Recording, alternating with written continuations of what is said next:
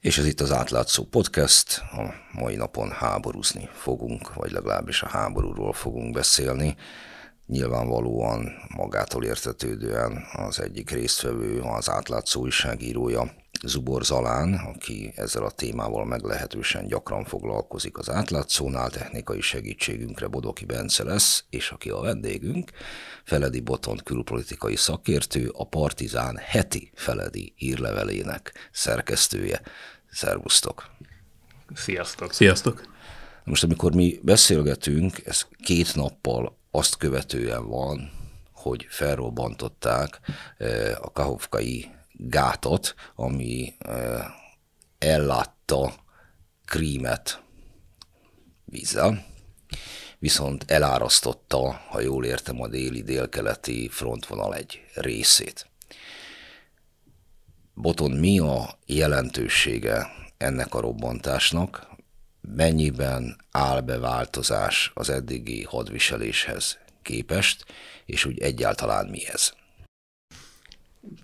Könnyű kérdéssel indítunk, már csak azért is, mert ugye az egész orosz-ukrán front helyzet folyamatos dezinformációs ködben van. Tehát amit tudunk erről, az azért tipikusan kevés, és még szerintem az oknyomozó kollégák dolgoznak néhány műholdképen. Nyilván például az is izgalmas lenne, hogy a orosz csapatokat volt-e, mint visszavontak tudatosan a gát robbantása előtt, vagy nem a folyónak, a Nyepernek a balpartjáról. Azért különösen izgalmas szerintem ez az egész történet két szempontból. Az egyik az az, hogy egy eszkalációs spirál azért kirajzolódik így az elmúlt hetekben, tehát ha belegondolunk, hogy Moszkva fölött volt drón, amiről az oroszok azt állítják, hogy nem az övék, tehát hogy ukrán drón támadás érte Moszkvát. Ha azt nézzük, hogy ugye a gátszakadás estéjén kikerült a Washington Post címlapjára, hogy lehet, hogy mégis az ukránok álltak közelebb az északi áramlat kettes vezetékének a robbantásához. Ha erre rávesszük most azt, hogy a Kercsi híd támadása vagy a Moszkva hajó elsüllyesztése mellett egy újabb ilyen szimbolikus támadás történik, ez azért egy, egy ilyen enyhe eszkalációs spirált mutat, ami a mi szempontunkból rossz hír.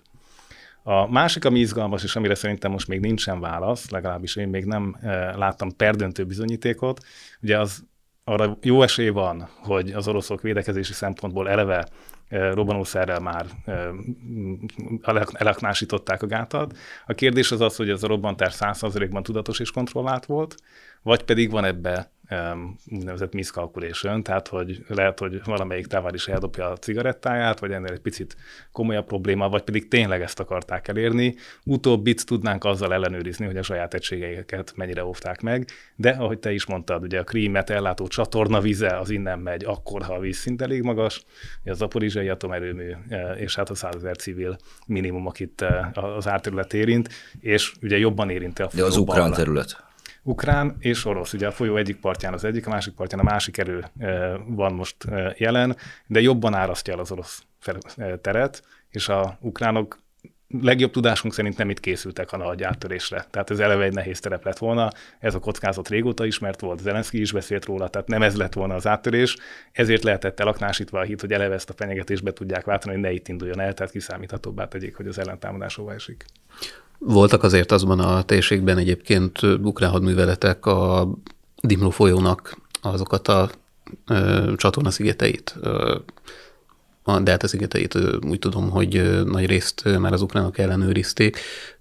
Lehet, hogy egyébként emiatt lehetett az oroszoknak célja ezeknek a tulajdonképpen a, a szigeteknek az elárasztása, hogy megakadályozzák, hogy itt csapatokat tudjanak az ukránok lefoglalni azzal, hogy fenyegetik a, az itteni orosz pozíciókat. Ugye ez, igen, tehát az biztos, hogy van ebben védekezési taktika, és azt is láttuk a tározó töltöttségi szintjének a, a, az információiból, hogy ugye ez tavaly egy történelmi alacsony szintre került, és most pedig ugye pont a szakadás előtt történelmi magas szinten állt. Hogy ez a gondatlanság megint csak, mert az egyéves megszállási időszak alatt nem foglalkoztak ennek a kezelésével, vagy pedig tudatosan sok vizet tettek bele, hogy ez a szakadás nagyobb problémát okozzon, ez az, amit jelenleg még nem tudunk eldönteni. Olyasmiket soroltál fel, ami ukrán érdekkörbe, vagy vélelmezett ukrán érdekkörbe tartoznak, drónberepülés Moszkva felett, északi áramlat, és ebbe illesztetted bele. Noha nagyon úgy tűnik a felületes szemlélőnek, hogy a, a gátnak a felrobbanása, most egy robbantás, robbanás, tudom én, az jóval inkább orosz érdek még akkor is, hogyha a krím vízellátását belevesszük, hiszen jelen pillanatban, hogy a krím mit termel, az 20 rangú kérdés. Ugye itt mezőgazdaságról kell beszélni, tehát ehhez van szükség víztározóra, illetve a zaporozsiai erőműnek a vízellátásán, ami ugyan szintén orosz területen van, de a, az ellátott területeket illetően a kérdés azért már inkább fordított. Szóval, hogy, hogy ez, ez inkább tűnik orosznak, mármint orosz érdeknek, szemben mondjuk az északi áramlattal. És mint ad, hogy információs, dezinformációi hadviselés vagy köd az, amely körülveszi az egész háborút, szerintem tavaly február óta nagyjából erről beszélhetünk.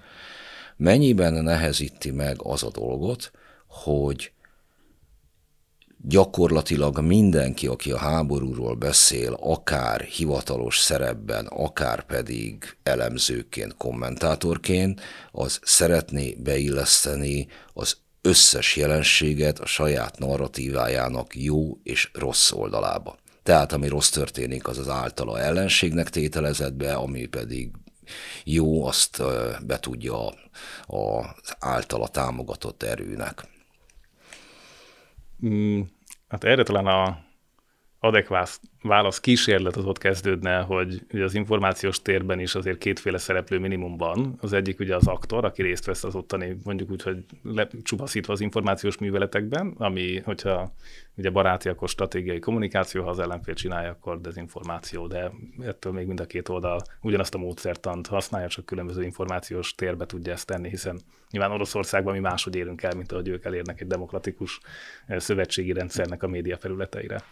Tehát itt vannak, akiknek érdeke is részt vesznek ebben a kommunikációs narratíva építésben, ott nyilván e, érvényes az, amit te mondtál, hogy, e, hogy szelektíven értelmezi, vagy pedig mondjuk szubjektívan értelmezi ezeket a dolgokat.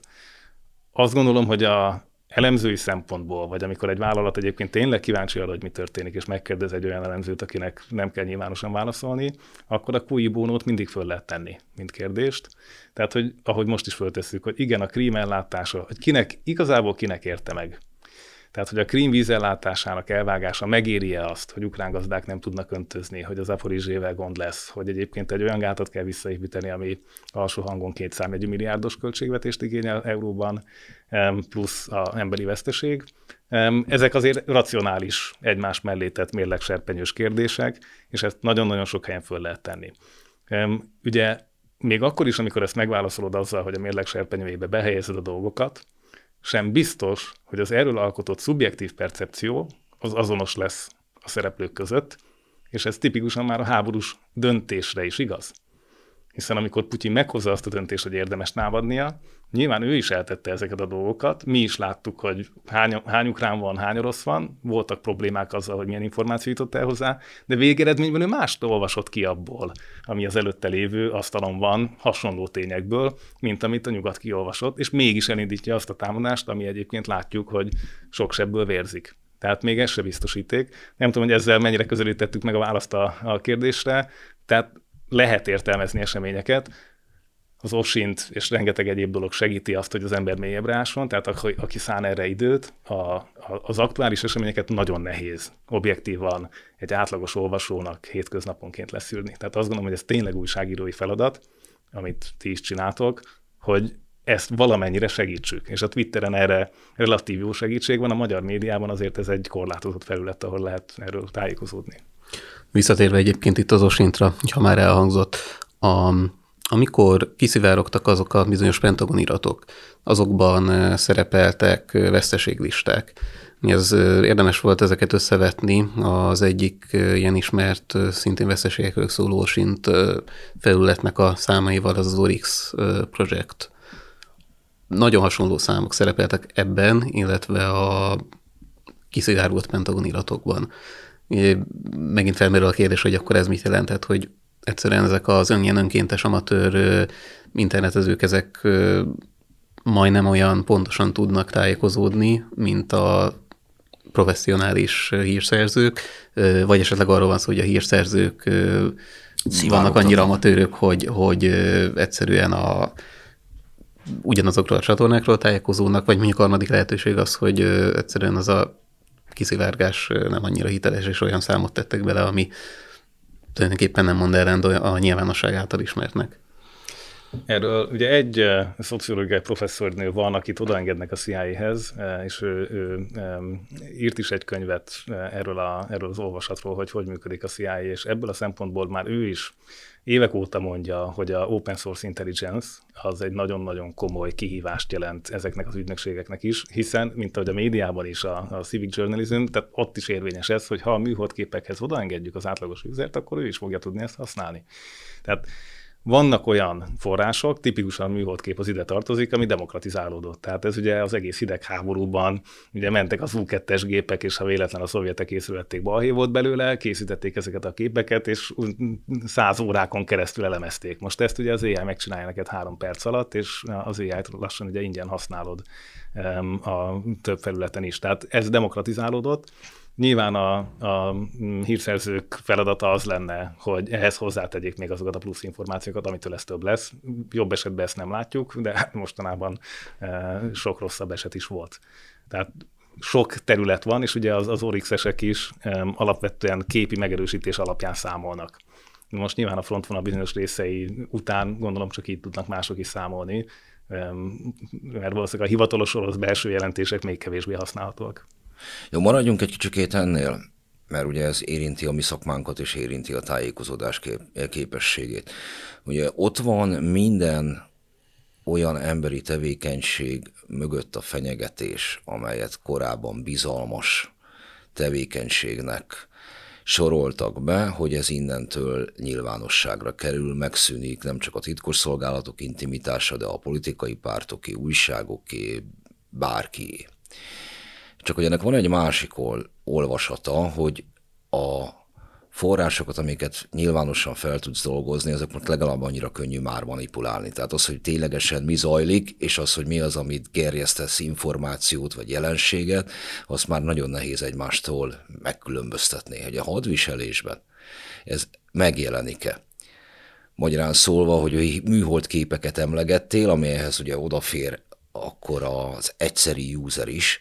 Igen, ám csak, hogy ez a műhold kép mit lát, azt a, a, az AI az adott esetben ugyanúgy tudja, tudhatja manipulálni adott esetben. Tehát igazából a kérdés az az, hogy...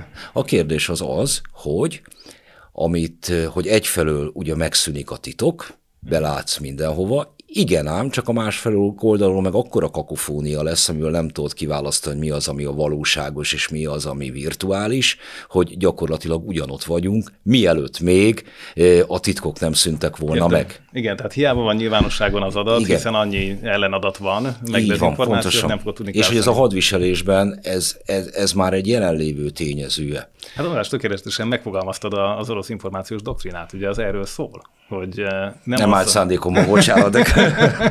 hogy ugye ez már 14-es maláj géplelövés kapcsán megfigyelhető volt klasszikus eset így a szakmában, ami, ami állatorvosi ló. Ugye lelövik a gépet a, az ő rakétájukkal a szakadárok, és utána nem az történik, hogy egy ellennarratívát indítanak, hogy ú, ez a szakadárok volt, és ehhez bizonyítékot hamisítanak, és egy narratívát építenek, hanem annak idején ezt rácon is lehetett számolgatni, 10 plusz narratíva volt, amiben a leghihetetlenebbtől, tehát ez a Sherlock Holmesos halottakkal küldték a gépet a levegőbe, és csak azért lőtték le, hogy utána ránk foghassák, egészen addig, hogy ugye a Wikipédiát meghamisítva, hogy a ukrán gép mégis felmehet 10.000 méter fölé, eh, ami nem volt igaz, hogy ezt az ukránok hogy tudták lelőni, és ezek a narratívák egymásnak is ellentmondtak, és ez egy pillanatra nem zavarta meg az orosz információs gépezetet, hogy Lavrov mást mond, mint a Védelmi Minisztérium, mint a Putyin szóvivő, mint a, mint a Russia Today. Tehát ezek párhuzamosan mentek. Ugye ez egy tudatos dezinformációs technika, ami ugye homlok egyenest eltér a hidegháborústól. Így van. Mert hogy ugye a hidegháborúban meg kellett győzni, a proletárok mégiscsak győzedelmeskedni fognak. Tehát volt egy narratíva, ami mellett igyekeztek építkezni jobb esetben, persze azért ott is volt dezinformáció bőven. De most ez egy, ennek az ellentetje. Tehát öntsük rá a userekre, hiszen elbizonytalanodik, ha 12 választásom van, és abból csak egy igaz, már pedig mindig csak egy igaz, akkor hát ha, ha, ha, ha a 11 másik az, az ki fogja tudni ezt írtani. Tehát ez működik, és szerintem ez újságírás szempontjából, ha még erre így rákanyarodhatok, pont ott jön vissza, ugye megértük azt, hogy mikor jöttek be ezek az ingyenes metrós újságok, hogy ugye a kezedbe nyomják ott a, a metró lejáratnál. Emlékszem, hogy volt Franciaországban olyan látogatásom a 2000-es évek elején, hogy három ingyenes újságot tudták kapni a metróba. Tehát elindul ugye ez az ingyenesnek tűnő információdömping, rájössz 20 év után, hogy ez nem olyan buli, mert más fizeti a cechet, és nem azt adják a kezedbe, ami az információ, amit téged érdekel. És most jutunk el oda, és Magyarországon ez aztán különösen érvényes, hogy hajlandók vagyunk fizetni a szelektált információért. Tehát ez egy, ez egy görbét írt le, hogy ugye volt az újságírásnak egy jó korszaka, amíg fizettünk az újságért, bejött ez az ingyenes információ illúziója, ami mostanra pukkadgad ki, és ugye kezd újra normális lenni, hogy az online tartalomért is fizetek, pláne a szelektált információért fizetek, egy minőségi angol nyelvű hírlevélére Substack-en fizetek. Lehet, hogy 50 vagy 100 dollárt egy évre, de mégis hajlandó vagyok ezért pénzt áldozni, mert tudom, hogy ha három honlapot is megnézek, nem leszek okosabb. És ugye ezt nehéz elhinni. Én is úgy látom egyébként, hogy nem érdemes, nem lenne érdemes igazából megpróbálni manipulálni ezt a fajta ilyen osint közösséget, akik a jót képeket nézegetik, meg, meg az ilyen kiszivárgott harci cselekményekről készült videókat elemezgetik, mert ez alapvetően egy azért egy szűk szubkultúra. És, és akkor eközben például a mainstream és ez Magyarországon fokozottan igaz, simán hajlandó a háborúról politikusok, tudósít, politikusok nyilatkozatai alapján tudósítani. Tehát, hogyha megnézzük mondjuk a magyar médiának, a, és itt most nem csak mondjuk egy iradó.hu-ra gondolok, hanem akár egy mainstream, mondjuk egy 24.hu-nak a hírfolyamaira, hogyha ezt megnézzük, nagy részt abból áll a tudósítás, hogy Putyin azt nyilatkozta, hogy Zelenszky bejelentette, hogy ö, teljesen ö, igazából politikusi ö, ilyen hivatalos nyilatkozatok alapján ö, íródik. Tehát ö, hogyha ilyenből áll össze a média tudósítás, akkor tényleg nem éri meg ilyen részletekbe belemenni, hogy hogy, hogy hamisítani műhold képeket, mert, mert egyszerűen elég az, hogy a valamelyik orosz vezető bejelent valamit, és akkor az ugyanúgy be fog kerülni a médiába.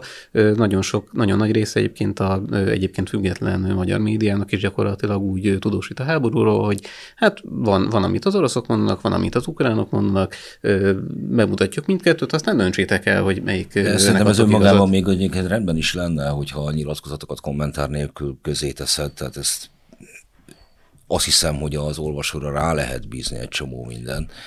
Én, én, én szerintem én is... Én, és ketten rázzuk a fejünket, csak és, és, Igen, csak én, én ismerek szerintem világszerte a legtöbb hírszerkesztőt közületek, tehát én azt gondolom, hogy semennyivel sem különb, mint, mint egy átlagolvasó. Én, én nekem ezzel a, az a problémám, hogy nyilvánvalóan tudjuk, hogy mindkét fél dezinformál, tehát most szerintem a, lát az ember két dezinformációt, ami a ellenkező irányú, abból az igazsága nem fog megtudni. Hát mert úgy, hogy például mellé rakod az érdekviszonyokat, mellé rakod, hogy az egyiknek mi az érdeke, a másiknak is mi az érdeke, milyen összefüggésrendszerben kell ezeket a nyilatkozatokat értelmezni, és a többi. Hát kontextualizálva érdekes, a, amikor az, amikor De ez, azt, már, ez már a kontextus, tehát ez már, ez már pont az, hogy, hogy hozzáadunk kommentárt. De ez nem kommentár feltétlenül, ez elhelyezed kontextusában, ez nem, ez nem kommentár, amit hiszed a szubkultúráról mondasz, aztán majd visszatérünk a háború rögvalóságába és a talajra, hát azért az internet is egy szubkultúra volt, és ne, fiatalabb vagy ennyivel nálam, de hát azért nem tud meg, hogy mi volt, amikor először elkezdtek politizálni az interneten, hogy a gigek hogy meg voltak sértődve, hogy, hogy, hogy ezt, ezt, ezt azonnal vigyék innen, ez egy büdös dolog, hát mi tisztességes informatikusok vagyunk. Berlónak a kiberszabadságról közzétett deklarációja annak idején volt maga, és aztán mi lett belőle. De még egy egy mondat erejéig azért maradjunk ennél a tudományos, fantasztikus felvetést, amit előprovokáltam, mert ugye akik követik a háborút, nagyjából azzal szembesültek már, hogy ezek nem huszáró homokkal dőlnek el, nem végvári vitézek küzdenek, miközben egyébként a percepciója valahol változatlanul itt van. Hősöket látnak az egyik oldalon, és martalócokat a másikon. Miközben egy modern háború már az elmúlt időszakban is annyit változott a korábbiakhoz képest, hogy ezek a hagyományos történelemkönyvekből és romantikus regényekből ismert kategóriák nem vonatkozhatnak rá. Például ugye a műhold felvételek, a hozzáférés szabadsága és a többi. De hogy amit a műhold lát, mert ugye ez már az újságírásban, a közösségi médiában ez valóság, hogy ugye van egy felvételem, ahol leplezem XY férjet, ahogy éppen félrelép. Ez perdöntő bizonyíték mindaddig, amíg nem lehet előállítani gyakorlatilag megkülönböztethetetlenül ugyanilyen felvételeket tetszés szerinti személyekről pusztán egy fénykép alapján.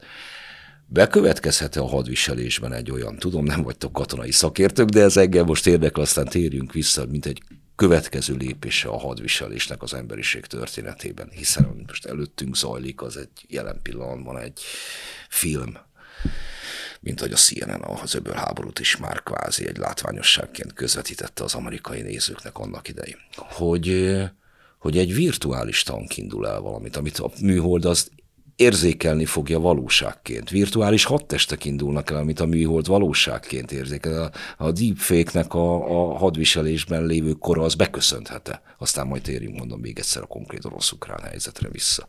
Hát ugye pont most a hét elején dobtak be egy Putyin deepfake videót, ahol szükséghelyzetet hirdet, ez ugye csak egy nagyon sok közül.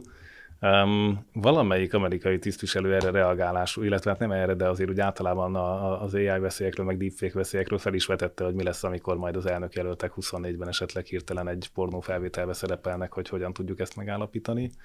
Illetve az is felmerült, hogy hogyan lehet, ez európai kérdés volt persze, Unióban, hogy hogyan lehet kötelezni az AI szolgáltatókat, hogy megjelöljék a saját tartalmukat, tehát kvázi lehet-e a deepfake-eket billogozni.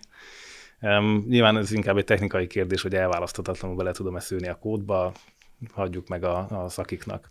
Um, abszolút, szerintem ebbe vagyunk. Tehát uh, az, hogy um, milyen típusú információs nagy átfogó műveleteket lehet már végrehajtani, azt azért látjuk. Tehát ehhez, ehhez nem kell a jövőben nézni. Hát tulajdonképpen a migrációs sztori a Németországban 2015 nyarától eh, a szilveszterig, ugye a Kölni szilveszterig, erre talán emlékezik még néhány hallgató, ahol ugye elvileg a pályaudvar környékén migráns csoportok téptek meg német lányokat.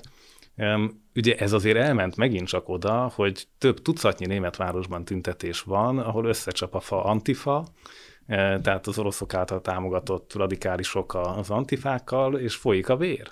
E, ugye a legismertebb eset ennek a Liza történet volt, e, amikor ugye egy állítólagos nem erőszak történt egy Berlinben élő kislányon, aztán kiderül, hogy ugye hát egy orosz kivándorló apukának a lányáról van szó, akit nem erőszakoltak meg, de mire a rendszer maga feldolgozta ezt az információt, addigra már Lavrov régen reagált, és kitört az utcai lázadás. Tehát az, hogy online dologból offline vér folyjon, ezen túl vagyunk. Eh, ahogy azon is túl vagyunk, ugye hát már a, az iráni urándúsító elleni kibertámadás is, ugye airproof gépekkel, gépek ellen történt, tehát internetre nem kötött gépeket is meg tudott támadni a 2000 hányban volt a Stuxnet? 2006-7, tehát hogy 2000-2010 között, hát az interneten még nem volt Facebook, amikor ezt már meg tudtuk csinálni. Hogy volt Facebook, a... csak akkor az még... Prehistory. Igen. Tehát, hogy, hogy, hogy egy, egy, egy, ebben a korszakban, tehát már majdnem 20 éve erre képesek voltunk. Tehát amikor belegondolunk, hogy ma mit lehet csinálni, akkor ez egy egészen másik történet.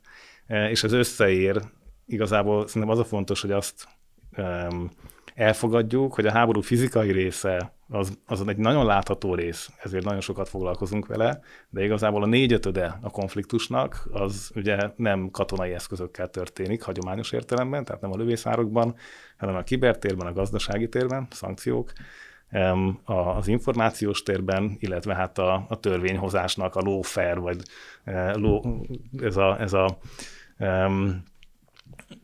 Putyin elfogató parancs, és a többi, és a többi körüli problematikákba. Tehát, hogy ezek ugyanolyan fontos területei a hadviselésnek, és ezt hívjuk hibrid háborúnak. Nagyszerű, akkor ezt a részét felvillantottuk a jelennek, ha nem is a jövőnek, mert a jövő már itt van, akkor térjünk vissza a rögvalóságba, Ukrajna területére. Hogy miközben beszélgetünk ilyen témákról, beszélgetünk arról, hogy milyen lesz a hadviselés, mi történik a műholdakkal, milyen proxy háború zajlik, és a többi, egy nagyon beállt valóságnak tűnik az, ami Ukrajnában az ember, hogyha jobban ráközelít, észlel. Tehát, minthogyha alig változott valami, most már több mint egy év leforgása alatt. Hol ide tolódik a frontvonal, hol oda, de egyébként eszméletlen mennyiségű lövedéket lőnek ki mind a két oldalról.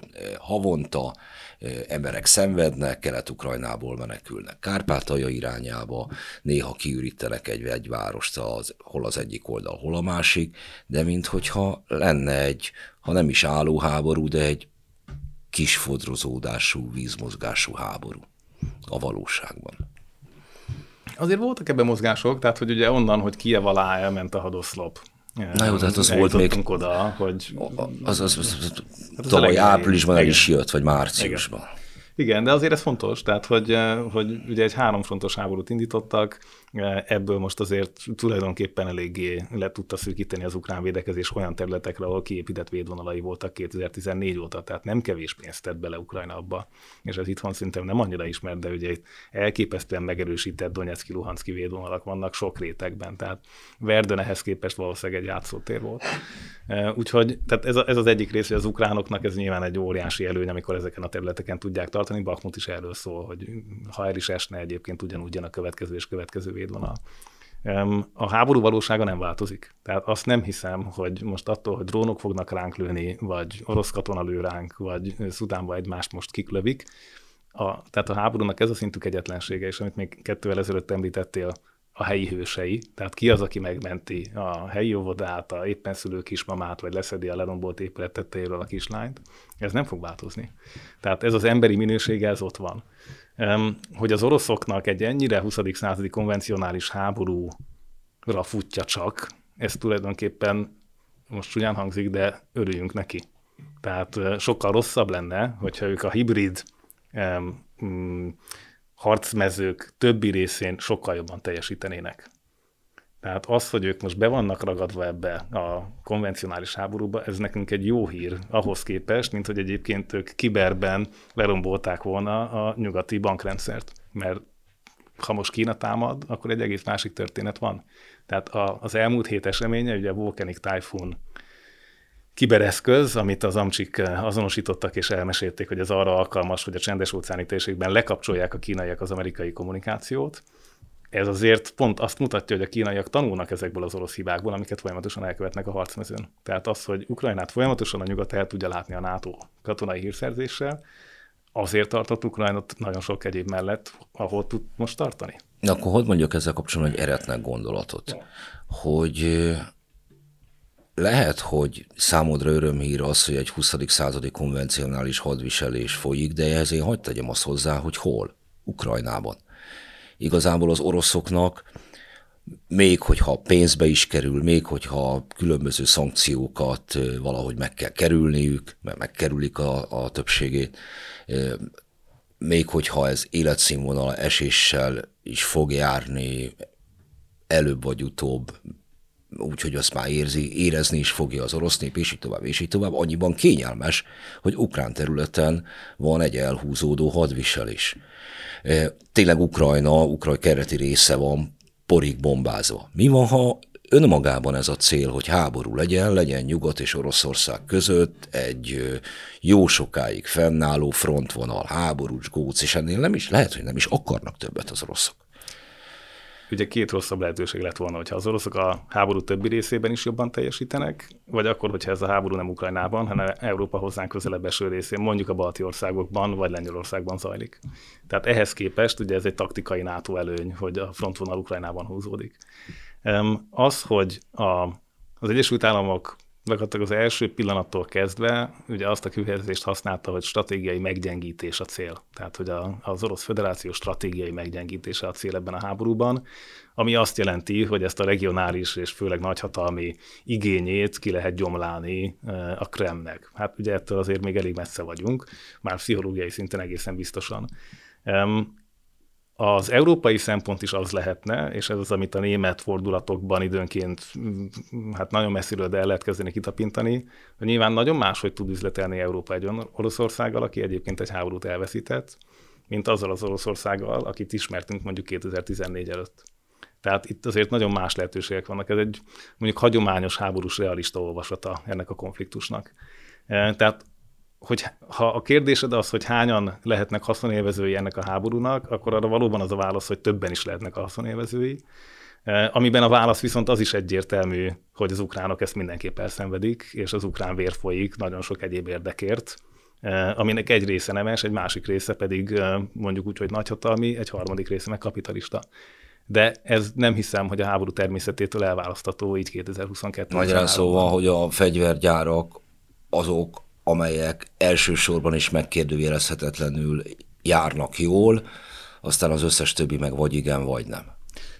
Azt hiszem, azt a koncepciót még úgyse hallottam, hogy a fegyvergyárak maguk indították volna ezt a háborút. Nem, ezt nem mondom. De nem, ha nem van mondom. háború a fegyvergyárak, nyilván nem fogják azt mondani, hogy én nem is akarok történt gyártani. Tehát, hogy ezt ne vessük a szemünkre. Inkább az volt a kérdés, nem, hogy a moszkvai rezsimnek egyszerűen érdekében áll az, hogy legyen egy elhúzódó háború, mert azzal Igen. tudja mondjuk a hatalmát jobban fenntartani ahhoz képest, mint hogyha nem lenne. Hát meg egyértelmű, egyértelmű határkijelölést, hogy eddig tartott a nyugat. Tehát innentől nem vonatkoznak ránk a ti mérceitek, sem a, a tőzsdénk beározása, sem az emberi jogok beározása, sem a technika, se semmi más.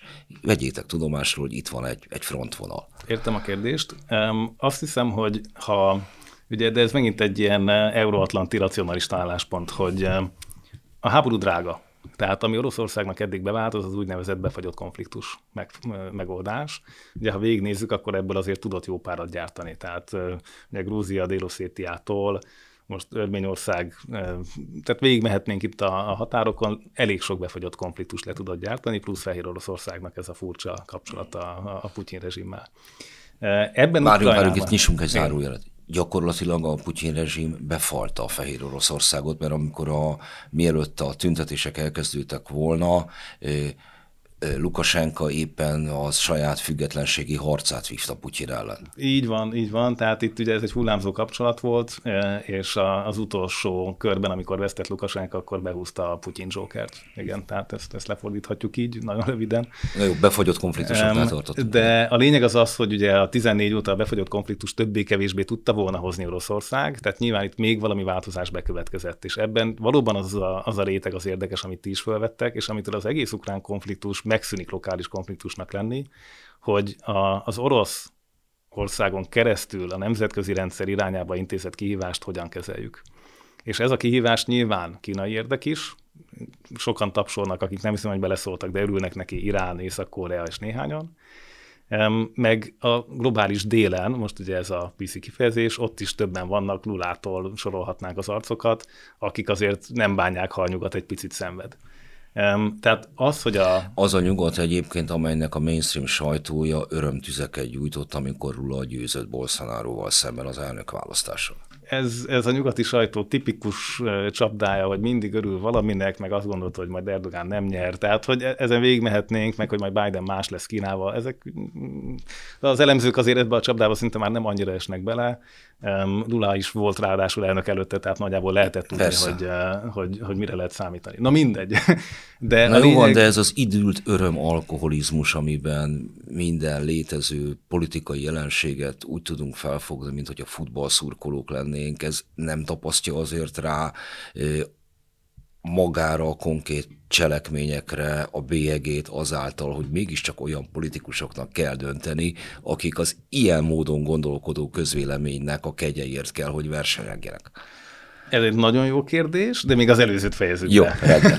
jó, mert ez szerintem egyébként Igen. pont Magyarország szempontjából is egy nagyon izgalmas dolog, hogy a, a saját narratíváink mennyire korlátozzák a valódi mozgásterünket, és azt hiszem Magyarország egy ékes példa arra, ahol a válasz az, hogy nagyon. De ugye az, hogy tehát az ukrán konfliktus nem kizárólag Peking nézi éles szemmel, Mordor tekintetével, hogy itt mi történik. Ugye ők ugyanúgy tanultak az iraki háborúból információs hadviselést, ugyanúgy tanultak a perestrojkából, hogy a Tiananmen teren hogy kell szétverni a tüntetést. Tehát nagyon sok mindent tanul a kínai rezsim. De emellett rengeteg ország nézi, hogy mi a végeredmény, a nyugat meddig hajlandó elmenni. Tehát ez valóban a nyugat tesztje ebből a szempontból, és míg az elmúlt mondjuk a 90-től, tehát a vasúgöny leomlásától egy jó 15-20 évig megpróbáltuk a létező intézményrendszerbe integrálni a kihívókat. Oroszországot meghívtuk a G7-be, lett G8, ugye Kínát meghívottuk a WTO-ba, azt gondoltuk, hogy majd jön a világbéke. Ehhez képest nem ez történt, hanem az, hogy ők fel pumpálták magukat kihívóvá, saját intézményrendszert építenek, és elindították ezt a háborút, ami teszteli azt, hogy az ő szabályaik mennyiben érvényesek ebben a nemzetközi rendben, amit 45 óta az Egyesült Államok dominál. Tehát erről szól ez a történet, ezért is fontos, hogy itt messze nem csak Ukrajna jelentősége van, hanem valóban arról szól, hogy az Euróatlanti blokk, mint olyan, mint történelmi, kulturális egység, mit tud megőrizni ebből a befolyásából, és mit nem. Tehát ez a, számomra ez az értelmezés tűnik reálisnak, és bizonyos szempontból jóval veszélyesebbnek ebben a történetben. Ez lenne ugye, amit ők úgy neveznek, hogy a pólusú világ. Ennek egyébként Magyarországon is azért vannak nagy hívei. Nekünk jobb lenne, hogyha ez kialakulna, és mondjuk egy ilyen ütköző zónába vál, mondjuk Kelet-Európa? Én szinte még a kérdést is nehezen tudom általában értelmezni, bár ugye most pont volt egy miniszter is, aki erről írt kínai szerelmes levelet mert hogy mi benne vagyunk az egyik pólusba. Tehát, hogyha mi most úgy tengenénk, lengenénk Afrika szarván, és el lehetne gondolkozni azon, hogy most az oroszoknak építsünk kikötőt a kínaiaknak vagy az amerikaiaknak, az egy dolog.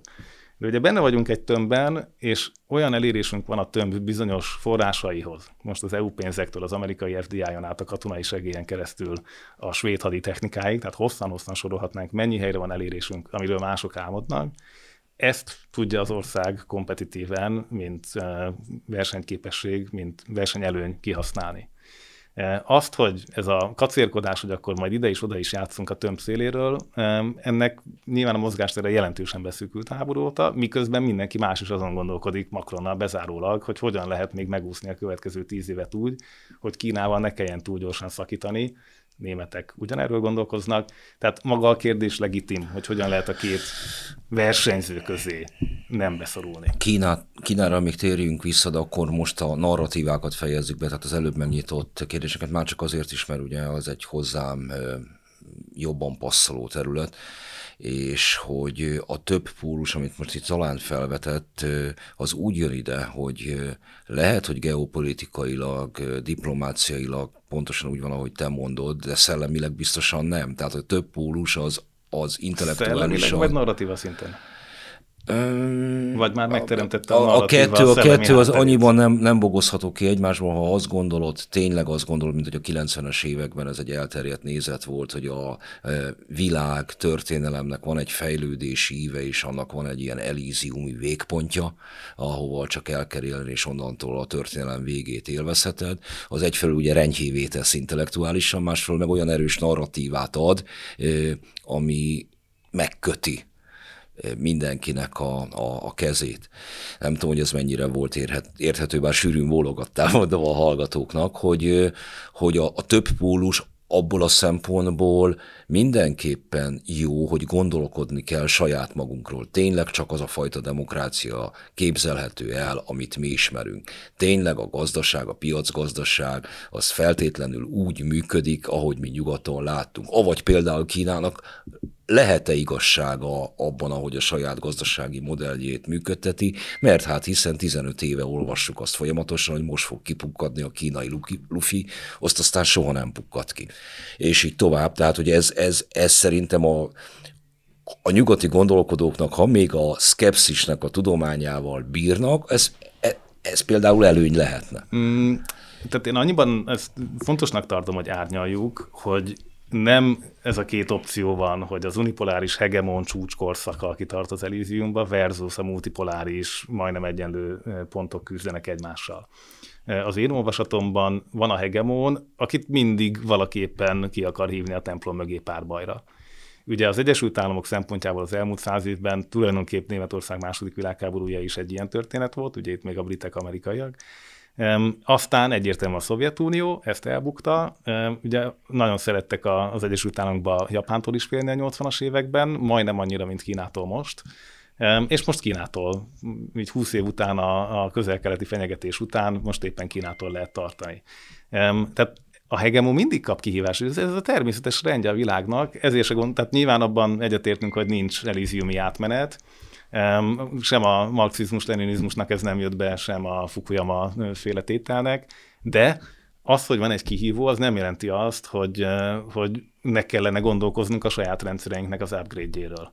És azért nem lehet összehasonlítani a globalizált 2023-as kapitalizmus állapotát a 46-os posztháborús verzióval, tehát ebben rengeteg fejlődés volt, létrejött egy Európai Unió többek között, és, és van, ahol sikerült egy picit szociálisabb piacgazdaságot csinálni, van, ahol pedig nagyon nem, és ott az 50 ezer hajléktalan Los Angelesben. Tehát, hogy ezt megnézhetjük, hogy, hogy a saját rendszereink upgrade-je hogy történik, és erre a mostani struktúrák milyen lehetőséget adnak. Ez szerintem egy nagyon érdekes kérdés de nem kell odaszaladni, hogy hú, akkor holnap legyünk Kína.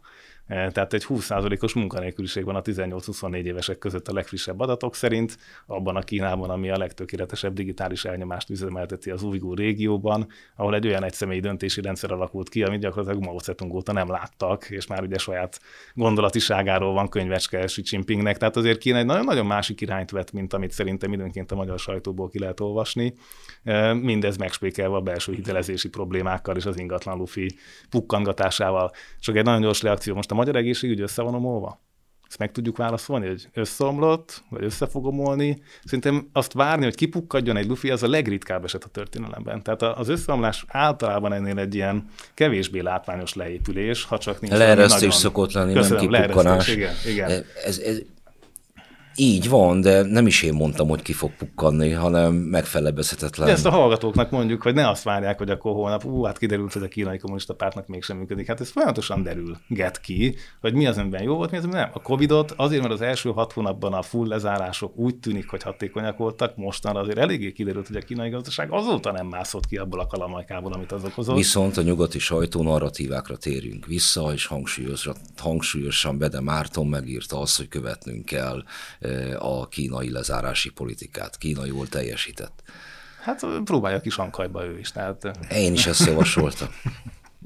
Na, térjünk vissza a narratívákhoz, és akkor Magyarországhoz, hogy, hogy próbáljunk akkor regionálisan visszajutni, a, a, ahonnan indultunk, tehát a háborúhoz. Magyarország már közelebb van a fronthoz, mint, mint mondjuk Lula.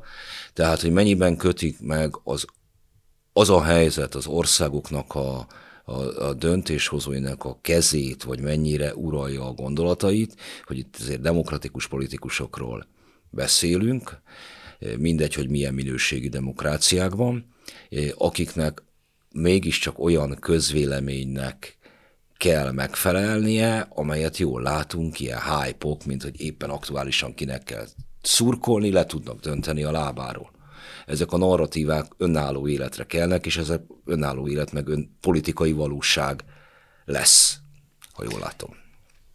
Hmm, talán úgy lenne, tehát hagy, hagy egészítsem ki a kérdésedet Parancsolj. magamnak, eh, leszünk itt, vagy egyáltalán tudjunk rá válaszkísérleteket tenni Zalánnal, hogy ami működött az információs kor full begyorsulása előtt a demokráciában, hogy voltak nagy táborok, akikhez este maximum elment a hírlap, és ezt elolvasgatták, másnap ezt megbeszélték a templomban, szabadkönyves páholyban, meg a piacon.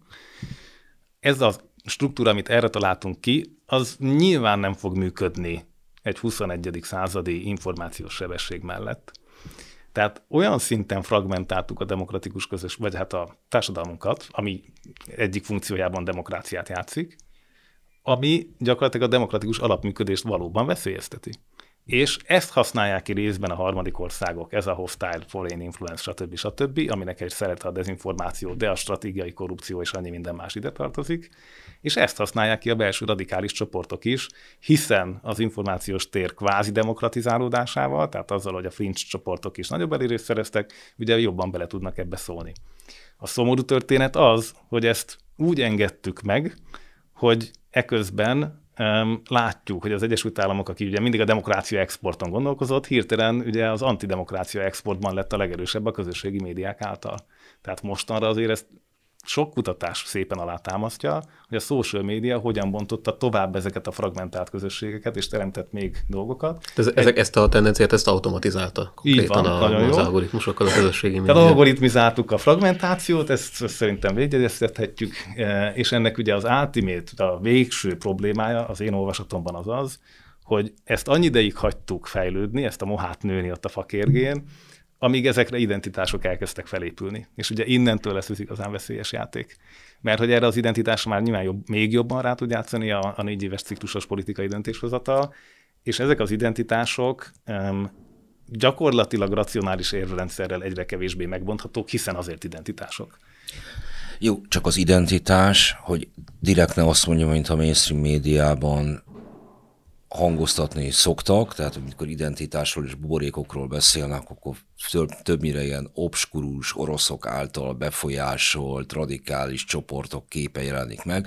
Identitás az ukrán ö, zászlós profilkép is, és ö, az is olyan módon befolyásolja a politikai döntéshozatalt, hogy az érzelmek alapján kezd el működni, ahelyett, hogy mondjuk végig gondolná, hogy egy háborúra mekkora erőforrás, kapacitás van.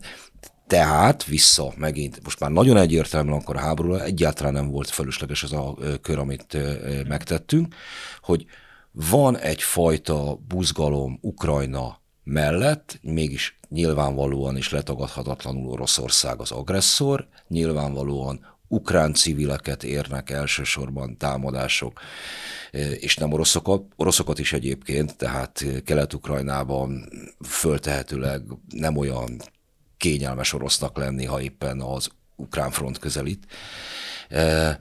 De elsősorban ukrán civileket, tehát akkor van egy ez a fajta mélyen elkötelezett, érzelmekkel átitatott hozzáállás.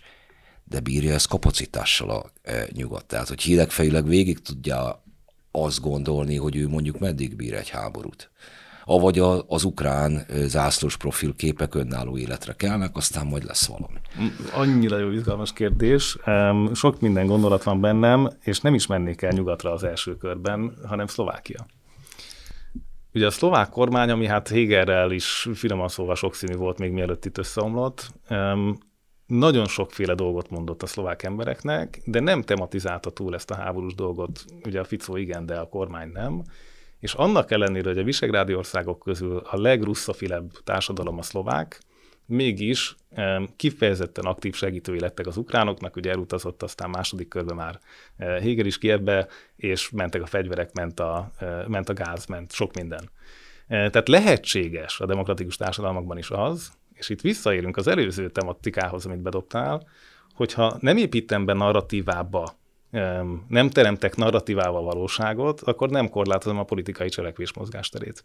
Tehát ha nem tematizálom túl azt, hogy a háborúban keresem meg ezt az érzelmi felhajtó erőt a választócsoportom felé, hanem mondjuk valami másban, lehet ez éppen a Hartz 4 a németeknél, hogy akkor most milyen szociális támogatáson van, legalizálom-e marihuánát, nyilván itt elég sok gumicsontot fel tudunk sorolni, de a stratégiai kérdésekben lenne az az államférfi felelőssége, hogy nem viszi el az érzelempolitika területére a dolgot, és ezzel nem korlátozza be a saját mozgásterét, mint mondjuk a brüsszelezéssel tesszük mi ezt itthon. Ez nem tudom mennyire közelít, de szerintem ez egy izgalmas eh, politikai megfejtés részben, mert hogy valóban igaz az, hogy ha bevisszük a fekete-fehér térfélre ezeket a kérdéseket, Um, bírjuk ez abból, tehát kérdésem az, hogy, hogy, hogy bírjuk ez abból, ez a Zalánnak neked is, tehát az, hogy mondjuk fegyverellátás tekintetében jelenlegi kapacitások mellett, mintán nem történt meg ezeknek a megemelése, vagy legalábbis radikális megemelése Európában jóformán semennyire, ezzel el tudjuk-e látni a jelenlegi harci intenzitás mellett Ukrajnát mondjuk fegyverrel. Meddig Itt, hogyha konkrét, konkrét ilyen arányokra gondolunk, egyébként én úgy gondolom, hogy igen, tehát ha megnézzük ugye, hogy ugye Oroszország az egy mekkora gazdaság, Európán belül nem lenne, a, tehát csak Euró, hogyha Oroszországot mondjuk az EU-s tagokhoz össze hasonlítjuk, hogyha mondjuk Oroszország lenne, nem lenne a legnagyobb gazdaság az Európai Unióban, ö, Olaszország szintjén van ö, ugye az orosz GDP. Katonai kiadások ö, szempontjából egyébként egy kicsit magasabb, ö, de mondjuk szintén nem vetető szó, hogyha mondjuk összeadjuk a összes európai, ö, az uniós országoknak a katonai büdzséjét, ö, akkor is az önmagában ö, azért már többszöröse az orosznak. Ugye, hogyha még mellé tesszük az amerikai katonai kiadásokat, a, az akkor már egy ilyen tízszeres nagyságrendű arányokról beszélünk. Tehát Oroszország igazából gazdasági szempontból ma már nem, nem egy világhatalom. Az, az egész biztos. Itt az európai gazdaságok egyébként ugye katonai ö, célokra nagyon keveset ö, költöttek eddig. Ugye ez volt az a peace dividend, amit sokszor emlegettek mostanában, mert meg volt ö, az a, az a várakozás, hogy hát az amerikaiak úgyis megvédenek minket, nem, nincs szükség nekünk igazából komolyabb hadsereget fenntartani. Mostanában kezd el változni ez, és ez a, egyébként egy problémát is jelentett a mondjuk Ukrajnának a lőszerellátásában, hogy nem voltak meg a, azok a hadipari kapacitások, amik ehhez kellettek volna. Hát Hogyha effektíve most csak, az csak, történt, csak a... hogy az Izraelnek félretett lőszerkészletet adták oda Ukrajnának, mert hogy elfogyott, ami tudtak termelni. A termelési kapacitás az egyik kérdés, a pénz a másik. Ugye most néztem pont a számlálót, a 168 milliárd dollárnál állt, amit a szövetségesek ilyen-olyan formában, felszerelésben, segélyben, pénzben átadtak az ukránoknak. 168 milliárd persze rengeteg pénz, de ahhoz képest, hogy a görög adósságválság, igaz, hogy hitelgaranciákkal, de mindennel együtt 300 milliárdos történet volt. Um, és azt azért lenyelte az Unió, igaz, hogy még szebb gazdasági évek voltak akkoriban. De a 168 milliárd önmagában nem nagy. Ha azt hozzáveszem, hogy egyébként az energiaszámlákon mit kellett Európának kifizetni, akkor hirtelen az egy egész másik történetté válik. Hogy ebből Európa jól tud-e kijönni, és ezt egyébként a megújuló fordalomra fordítja, ezen mehetünk tovább, de ez egy, ez egy másik track. Tehát nem és ha a megújulóra fordítja, az nekünk nagyon jó lesz, mert rengeteg akkumulátorgyárat fognak építeni, és mi pedig tudunk róla tudósítani, igen. Hát majd vízerőművet építünk Szlovákiával közösen, ugye? Vagy, vagy, vagy, vagy így éppen azt. Hát tényleg azt még, hogy ezt még nem találta ki senki. Oh. Jaj, jaj. ne fogjátok rám. Igen. Ja, befejezem a gondolatot, igazából arra akartam kiukadni, hogy ami inkább itt kérdés, az az a politikai akarat. Tehát itt is visszakanyarodva a te gondolatodra, amit mondtál, hogy a ö, demokratikus közvélemény hozzáállása az hogyan számít, szerintem inkább ebből a szempontból számíthat, és ez inkább egy kockázatot jelent pont a, itt a katonai megfontolásoknak, és ugye a Ukrajna további ellátásának. Itt az, a, ami ennek betehet, az nem annyira az, hogy a bírják-e az európai gazdaságok, mert attól, hogy most a mostani katonai költségvetést mondjuk a németek vagy a franciák a mostani ilyen 2-3 százalékra, akkor felmelik mondjuk ötre, ebben nem fog belerokkanni a francia és német gazdaság, viszont az lehet, hogy a választók a demokratikusan azt mondják, hogy hát ez nekik sok, mert ők nyugdíjemelést szeretek volna. Hát a választók meg az inflációsok, meg az energiaszámla. Tehát igazából az, hmm. hogyha hárommal több tankot vagy kevesebb. De nem az, hogy konkrétan összeomlik az európai gazdaság, mert annyira nem bírja a háborús termelés hát, fenntartani. 90 ezer lövedéket lőnek ki az ukránok egy hónapban, azt valakinek el kell látni, úgyhogy jelen pillanatban a nyugatnak a lövedék termelése ennek a töredéke. Csak a nyugat lövedék termelése az a történelmileg egy, egy hihetetlen mélyponton van, tehát nagyon-nagyon nem, nem nagyon volt a nyugati történelemben nagyon, hogy ennyire keveset költöttek a nyugat-európai országok katonai kiadásokra, hát és most, most kezdik el ezt emelni ez egy visszaépíthető kapacitás, tehát nem, nem, nem, tehát, is vannak. Egyáltalán nem, nem, nem, az, nem arról van szó, hogy most mondjuk Európa beállt volna mondjuk hadigazdaságba, és már, már nem bír, és, és így se bírná már, hanem egy abszolút egy béke békére jellemző gazdaságban vagyunk, ami most minimálisan Igen, az, az egy kérdés lesz, hogyha mondjuk hadigazdaságra részben át akarna állni a nyugat, akkor az kibírná még bármiféle demokratikus Hát kérdés mondjuk, hogy, a, hát mondjuk az a kérdés, hogy, Amerik, hogy az amerikai gazdaság az, az hadigazdaságban van-e most, most Nincs. fordítanak Nincs. egy igen, és most az amerikai gazdaság az a GDP-nek és a büdzséjének és sokszor annyi részét fordítja katonai kiadásokra, mint Európa. Hát ugye százalékban egy picit nagyobb, de, de az egész ukrán kaland az amerikaiak számára kis túlzás a statisztikai hiba még a védelmi költségvetésben is.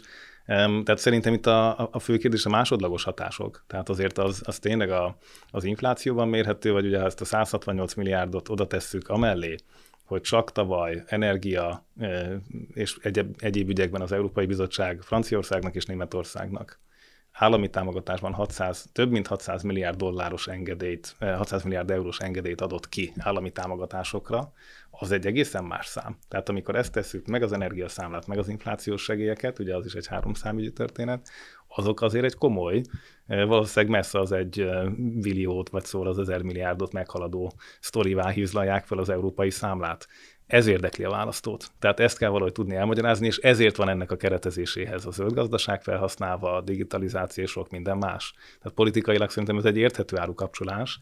Ennek az élén jár Ursula von der Leyen, és kevésbé jár most már az élén Macron és Scholz, aki ugye az iparpolitikáról kezdett el beszélni az elmúlt negyed évben, mert hogy ez elkezdett érdekes lenni. Nincs róla biztos adatunk, de nagyságrendben az energiaszektor európai részéből én azokat a számokat hallom, hogy, a, hogy ez a permanent demand distraction, tehát kik azok, akik nem fognak akkor se visszajönni gyártani, hogyha az energia árak a régiek lesznek. És ez 25 és 50 százalék közé van becsülve. Tehát ez a deindustrializáció. Ennek a hatását szerintem még most se tudjuk kellően fölbecsülni, és ez lesz az igazi kihívás. Tehát a, a, az ukrán frontot elbírná simán e, az euróatlanti blokk, a kérdés az az, hogy ennek a másodlagos hatásait a saját iparába, piacába, gazdaságába hogyan tudja úgy beépíteni, hogy abból ne csak számla keletkezzen, hanem hosszú távon befektetés. Jó, térjünk rá Magyarországra és a, a hazai közvéleményre egy kicsit. Amikor én utoljára beszélgettem veled a háborúról, akkor még nem volt háború egy másik Hát volt, csak 14-ben indult, ugye. Ja, igen, de hogy szól a, a mostani rendkívüli katonai művelet előtt beszélgettünk, és te éppen reményedet fejezted ki, hogy hát ha e, el tud maradni. Nem így történt, de akkor mondtál valamit, amiben szerintem fényesen igazad lett. Más kérdés, hogy ebben ez nem jelenik meg a, a magyar médiában vagy ezért, vagy azért. Te azt mondtad, hogy higgyik már el, hogy Putyin és Orbán Viktor nem barátok.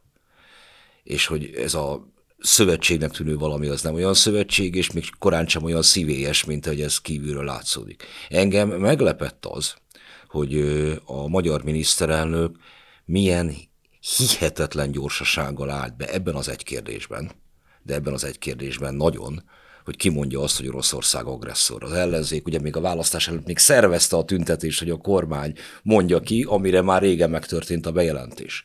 Valószínűleg érezte, hogy hol vannak határ kérdések, tehát hogy mi az, ami, amiben nem lehet ténylegesen ilyen módon ö, ö, kilúgni.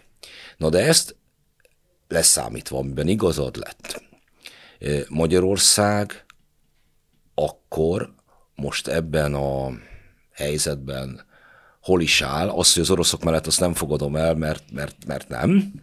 E, nyilvánvalóan a, a keleténél azért mégiscsak szívélyesebb korábbi kapcsolatok azért enyhén szólva is rányomják a bélyeget a jelenlegi kommunikációra és diplomáciára. De hogy milyen következményei lehetnek egy félig meddig különutas magyar kommunikációnak, illetve, és ez az alához is, hogy ez mennyiben válik el a kommunikáció és a tényleges magyar diplomáciai és katonai együttműködés egymástól. Kezdjük akkor az utóbbival is veled, Zalán, és addig te összefoglalod magad számára a kérdésemet. Én saját tapasztalataim alapján úgy látom, hogy a diplomácia és a katonai tárca az, az mint hogyha két irányba menne. Tehát, hogy ezek, ez a, ez a két politika, mint hogyha elválna egymástól, mert a katonai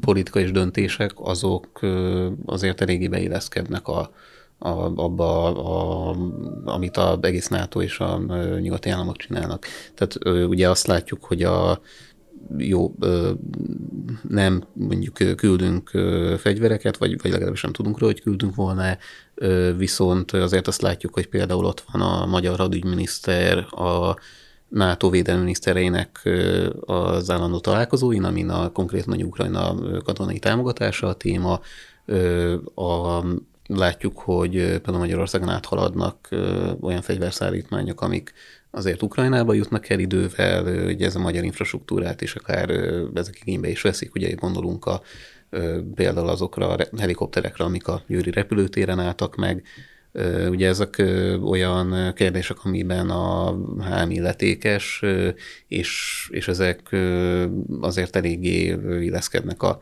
NATO politikájába.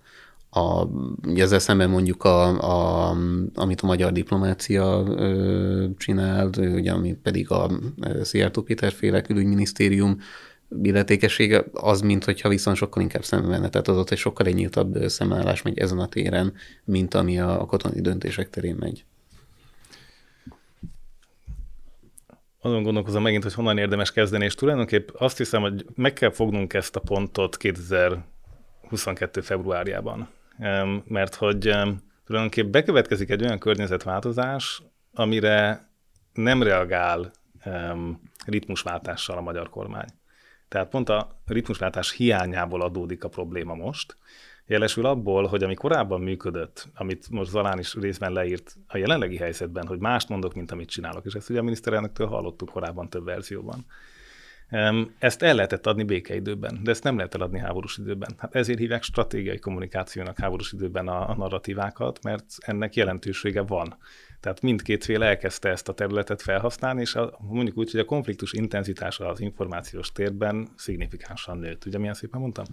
Tehát, hogy amikor ez így van, hogy ez háborús területté válik egy háborúban, akkor minden egyes mondatnak más a súlya. És ebben nem érezte meg a magyar kormány a váltást, és ezért van az, hogy bizonyos szempontból ilyen útvonal függő módon ugyanúgy kommunikál uh, Szijjártó tulajdonképp péntek reggelente a miniszterelnök is, és erre jön az, hogy akkor a lengyel jó barát elküldi szemorvoshoz a magyar miniszterelnököt eh, Bucsa után.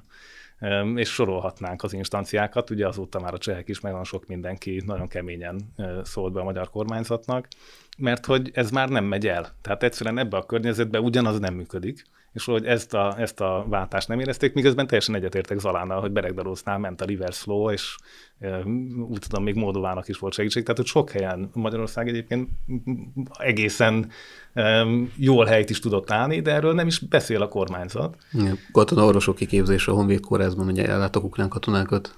Um, és, és még azt a, azt a narratívát sem építették le, ami pedig hát azért elég kártékony ebben a háborús pillanatban, hogy akkor igazából Magyarország várta Ukrajna feldarabolását. Tehát uh, itt számos nagyon kártékony narratíva nincs kigyomlálva, plusz locsolgatjuk még a régieket, uh, ami, ami most a szövetségesek uh, bizalmát ingatja meg, hiszen az új helyzetben új magatartást kellene mindenkinek tanúsítani. Tehát ez nem egy Magyarországnak intézett kihívás, ez az egész keleti végeknek intézett kihívás, amiben azért többen váltottak ütemet. Hát a románoknál oké, hogy ott volt az amerikai bázis, de azért, na hát Románia amúgy is egy izgalmas ország belpolitikailag, de ott is ez egy, mondjuk úgy, hogy egységesedett ez a kommunikáció, és nézzük meg a szerbeket, hát amit még Vucic, az egyik utolsó szövetséges a magyar kormánynak is, pont a napokban kvázi nyugatbarát nyilatkozatot tett. Tehát azért nagyon sokan váltottak ütemet, az osztrákok is sokkal kevésbé feltűnően intézik már az ügyeiket az oroszokkal, pedig hát ők se vádolhatók orosz ellenességgel,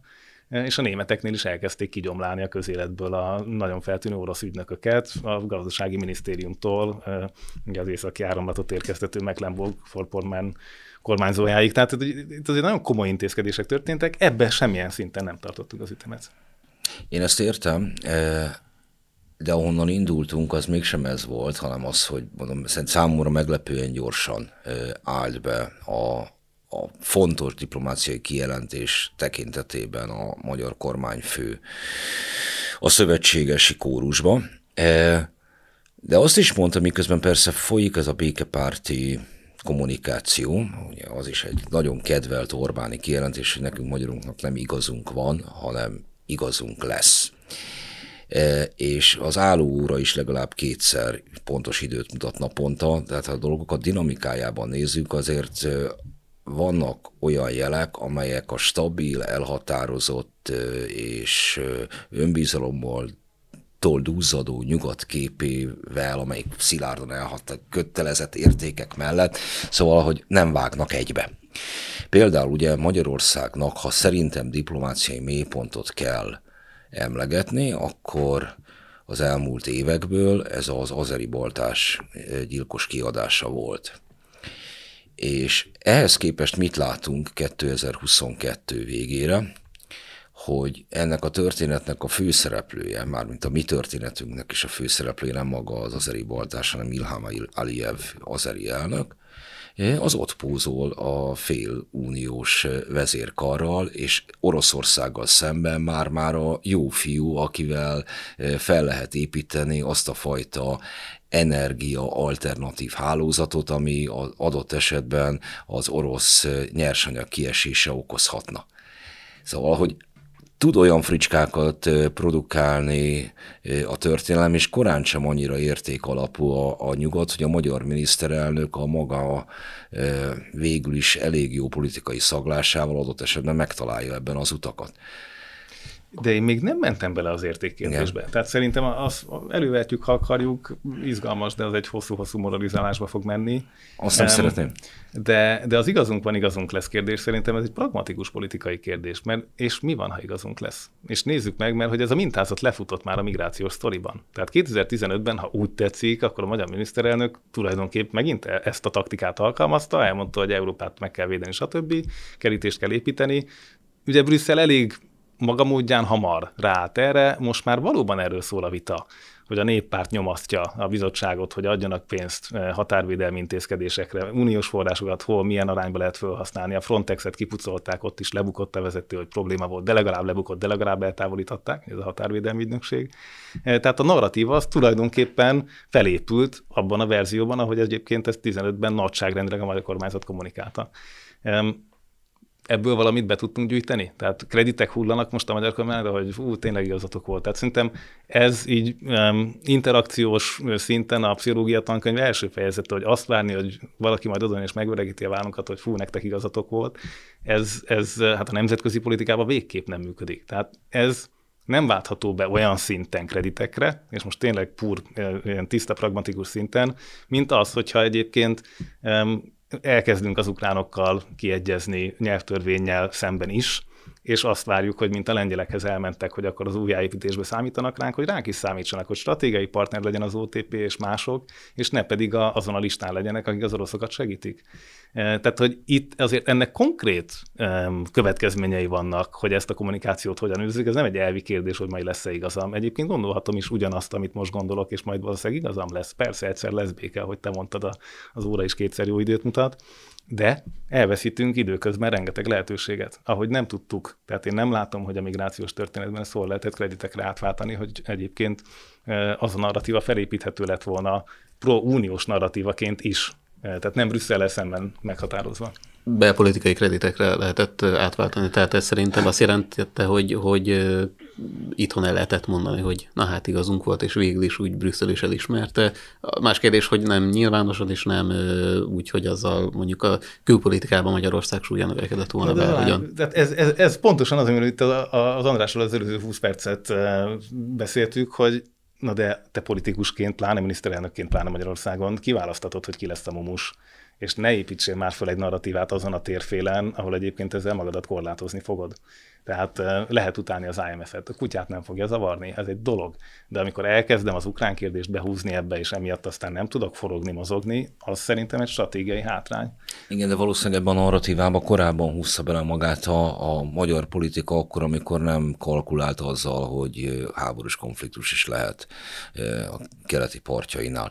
Igen, de én láttam egy kétharmadot összejönni Magyarországon, és ott a, a miniszterelnöknek a taktikája nem az, hogy kreditekre váltja be, hanem miután nem jönnek be a kreditek, folyamatosan emeli a tétet egészen addig, amíg a, a Royal Flush egyszer csak a kezében nem lesz. Ami itt jelen pillanatban meg ugye azt jelenti, hogy az általa jobboldalinak nevezett fordulat, ami egyébként valójában mindenféle más kategóriákkal írható leginkább le, de mondjuk így, hogy a, tényleg a, a, a mainstreamet, a háború utáni mainstreamet valahogy bedöntő, vagy, vagy a 68-as mainstreamet bedöntő inkább ezt mondjuk nem is a háború utáni 68-as mainstream Mert mondjuk csak zárójel megint megnyitva meg az egészet, mondjuk a De Gaulle ügyködése mit kapna a nemzetközi sajtóban. Tehát, hogy valószínűleg Franciaország nem, hogy források az nem jutna az Unióból, hanem már bemosták volna a Lamans csatornába. Na, e, mindegy. Tehát mondjuk például a köztévéről való elképzelései jottányit sem különböztek a jelenlegi magyar kormányétól. Na, szóval visszatérve erre, hogy jövőre Európai Uniós választást tartanak, és jövőre ugyebár választani kell egy új bizottságot, és itt Magyarország szerepbe fog kerülni. Tehát ugye valószínűleg addig emeli a tétet Magyarország, és valószínűleg az összes lapot ebbe akarja berakni, amíg ott számára kezdő, kedvező fordulat alakulhat ki. Ebben, ebben egyetértek, hogy van a miniszterelnöknek hajlandósága a 19-re folyton még egy lapot húzni. És most ugye reménykedni abban, hogy Robert Fico megnyeri a szlovák választást, ugye 24-ben az osztrákoknál is választás lesz, és ott És vezet a szabadságpárt. A szabadságpártiak, illetve hát azért még lehet reménykedni egy-két országban, hogy, hogy izgalmak Hát lesznek. valószínűleg, tehát minden előrejelzés szerint, ha csak nem leheli a, az előrehozott választás a spanyol szocialistákat az ére, akkor a, a, egy új néppárti kormány a Voxra fog szorulni Spanyolországban. Valószínűleg meg fog változni a német politika is a, a következő választással. És a Flams Belang se szó Belgiumban, tehát hogy, hogy vannak mm, szövetségesnek vélt erők, illetve hát egyszer majd Marine Le Pen is neki fut újra az elnökségnek. Tehát ha ezeket nézem, reménykedni mindig van, ugye 24-ben amerikai elnökválasztás is ilyen Trump mellett most már egy jó tucatnyi jelöltel egyébként, republikánus oldalon. Tehát ezekben lehet reménykedni. Mm, nagyon sokszor történt meg az elmúlt tizen évben, hogy sokkal nagyobb, sokkal égető problémák jelentek meg, mint mondjuk úgy, hogy a magyar kérdés. Tehát, hogy Brüsszelben, hogyha ránéznek ki a kontroll műszerfalra, akkor azért sok lámpa jóval pirosabban világít. Most a görög államcsőttől a, a háborún át, a Trump okozta problémákig, vámháborúig. Tehát egy darabig el lehet mindig navigálni, hogy, hogy ezzel a nemzetközi koalícióépítéssel és a narratíva építésben nyilván országsúly arányosan sokkal jobban kivett szerep végül is be fog-e mozgatni fajsúlyosabb ellenérdekelteket? Nyilván ez a kérdése a kormányzatnak. És erre most nehéz lenne megjósolni, hogy igen vagy nem a válasz. Eddig tulajdonképpen inkább nem volt. Én most azt érzem így az elmúlt negyed évben Brüsszelben, hogy van valamilyen telítődés. Tehát van egy olyan pillanat, amikor tehát ezt az európai elnökséges vitát, ezt nem volt kötelező felvetni, vagy nem most. Tehát az, hogy elkezdtünk arról beszélgetni, hogy a magyar elnökség, ami 24-ben lenne ugye a második félben választás után, hogy most erről beszélgetünk, és a parlamenten azonnal átment egyébként nem magyarok által kezdeményezett módon, tehát nem a magyar ellenzék kezdeményezte ezt a történetet, az, hogy akkor most a magyar elnökség ne is legyen, nyilván ugye ez csak egy dekoráció, tehát ez nem jogi kötőérvényen rendelkező határozat. Ugye annyi nyitott kérdésben van magyar blokkolás, a gabonaüttől, ugye az ukrán gabonától, a béke alapon át, az összes kondicionalitási kérdésig, ahol, ahol van egy terítődés a rendszerben. Tehát, hogy ennek lesz a következménye, arra biztosan számíthatunk, hogy a, az intézményi jóindulat, mm, tehát a kötelező udvarjasság meg lesz, de a jóindulat nem, és a scrutiny is nőni fog. Tehát, ahogy látjuk azt, hogy most a közalapítványi történetben már tényleg azon vitatkozunk, hogy négy vagy öt éves mandátum megújítható, vagy nem, tehát, hogy egészen apró kérdéseken fog vitatkozni a bizottság, mert most már megteheti. Jó, akkor, hogy a beszélgetésünket lezárjuk, mert nincsen már sok időnk hátra, sőt igazából ki is futottunk az időre, az időből. Egy nagyon egyszerű kérdés fog feltenni, ami most itt mindent keresztbe vág, amiről idáig beszéltünk. Szerintetek meddig lehet még háború? Van egy olyan narratíva, hogy tulajdonképpen most ez a ukrán ellentámadás, ami elindult, ez lesz a háborúnak egy utolsó fejezete, és tulajdonképpen az, hogy ez meddig jut el, az fogja meghatározni a, itt a jövőbeli ö, határokat is akár, és akkor ebből lesz egy, hát mondjuk egy olyan, ö, ahol, ameddig eljutnak, ott lesz valahol egy ilyen befogyott ö, konfliktus, mert ö, tulajdonképpen ennek az egy támadásnak a ö, elegendő felszördést adnak, illetve tudnak adni a nyugati államok, és többet valószínűleg nem fognak. Ugye van, ez, ez sokan így gondolják, én, én ebben nem vagyok annyira biztos, mert hogyha megnézzük azt, hogy például a vadászgépeket, ugye milyeneket, meg mikorra terveznek adni az ukránoknak, mondjuk az amerikaiak és a most már azt hiszem a britek és franciák is, az, az már bőven átnyúlik a következő évbe is. Úgyhogy én mondjuk nem gondolom, akár csak a, a nyugati támogatások alapján a nyugati stratégák arra számítanak, hogy ez a háború ez még az idén véget érhet. Ugye ez szerintem nagyon érdekes kérdés, mert Ukrajna felfegyverzése nem gondolom, hogy a háború, vagy hát mondjuk úgy inkább a tűzszünet megkötésével leállna. Tehát az, hogy milyen biztonsági garancia mellett és milyen szövetségi rendszerben, nem gondolom, hogy NATO tagként holnaptól, de Ukrajnának a, a felfegyverzése, tehát kvázi az orosz elrettentés, az, az egy tartós realitás lesz a háború tényétől függetlenül. Egyre növekvő számú politikai szereplő beszél arról, hogy milyen módon van az endgame, és kritizálják a Biden kormányzatot is arra, hogy erre nyilvánosan nem mond be dolgokat. Az is érezhető, hogy az Egyesült Államoknak azért a valódi ellenfél Kína. És hogyha most mi Washingtonban ülnénk, és azon gondolkoznánk, hogy hogyan tudjuk Kínát hatékonyan elrettenteni, úgy tetszik sarokba szólt, vagy sarokban tartani, hiszen a saját tengereire nem tud kijutni, akkor azért az európai erőforrásokat alaposabban kellene ebbe belevonni, és az euróatlanti térséget is átkormányozni az indiai csendes óceáni térségbe. Ugye erről nagyon sok minden szólt, az aukustól elkezdve hosszan sorolhatnánk ezeket a, a csatornákat. Tehát szerintem növekszik az amerikai érdek is abban, hogy az orosz stratégiai meggyengítést egy másik fokozaton is lehet művelni, ha Oroszország a szankciók... alacsonyabb fokozaton már, mint. Hát abban az értelemben, hogy nem intenzív háborúval, hanem a szankciókat megtartva. Tehát a kivéreztetés az még tud folyni háború nélkül is. Tehát ezeket a szankciókat nem fogják a tűzszünet másnapján megszüntetni az orosz, az orosz kereskedelem az így is úgy is, tehát amíg a dollárrendszert nem tudja befogadni, addig, addig, addig ez egy kőkemény szankció, és ennek a hatásait most kezdjük látni. Hát januártól zuhant be a, a költségvetés az oroszoknál, amióta beütöttek a, a szankciók valódi hatásai, abban azért nem, hogy decemberbe, decembertől februárig vezettük be az olajtermékekkel szemben. Tehát ha, ha ezt nézem, akkor valószínűleg más pontokon lehet az oroszokat már sokkal jobban fogni. Tehát az az érdek, hogy az ukrán fronton legyen, ez, ez inkább csökken. Úgyhogy tehát én a narratívában egy, talán Zalánál egy picit jobban tudok hinni, lehet, hogy ez wishful thinking, tehát lehet, hogy ez reménykedés, de látok... De jobban, de ez az is az, azt hogy is mondjam, egyikőtök szavaiból sem éreztem ki, hogy arra reális lehetőség van, hogy a, a Donetsk medencét és Krímfélszigetet még egyszer Ukrajna magáénak tudja? Nem, én ebben, tehát nem vagyok katonai szakértő, hogy most a krímet vissza tudják-e foglalni, vagy hogy a vízellátás problémája az, az ott mit fog okozni. Nyilván, hogyha a Kercsi hidat is szétverik, és, és egyébként hajókat is kapnának, és szóval el, el tudom képzelni azt a szenáriót, hogy ez mikor realisztikus, de de nem biztos. És ugye ez az, ami igazából az amerikai eh, szaksajtóban ez az egyik nagyon kritikus pont, hogy uh, ugye az eszkalációs kockázatot meddig lehet eltolni. Tehát most az elmúlt már inkább kilenc hónapban azt látjuk, hogy Putyinék mindig bemondanak valamit, hogy most már tényleg ugye történelmi fenyegetés lesz, most már nagyon rossz lesz, most már tényleg ugye hát a Medvegyev ebben ugye a sztár, de, de Putyin is néha ezeket elmondja, és sose váltották be a fenyegetéseket. Tehát ezért aztán most elkezdtünk tankokat, aztán már a repülőgépeket is megkértünk, aztán ki tudja még mit ígérhetnénk, de nem tudjuk, hogy hol van az a vonal, amikor valóban beváltanak egy fenyegetést az oroszok. Tehát ugye ennek a letapogatása is zajlik, hiszen eddig lehet elmenni.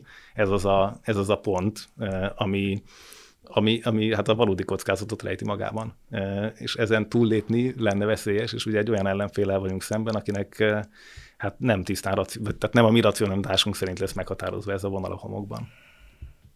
Hát köszönöm szépen, akkor így. Ez volt az átlátszó podcastja, a háborúról, meg a háború kapcsán elég sok minden másról beszélgettünk. A vendégünk Feledi Botond, külpolitikai szakértő, a Partizán heti Feledi írlevelének szerkesztője volt, illetve Zalán Zubor volt itt még velem az átlátszó újságíró, a technikai munkatárs pedig Bodoki Bence volt, én pedig Hont András voltam.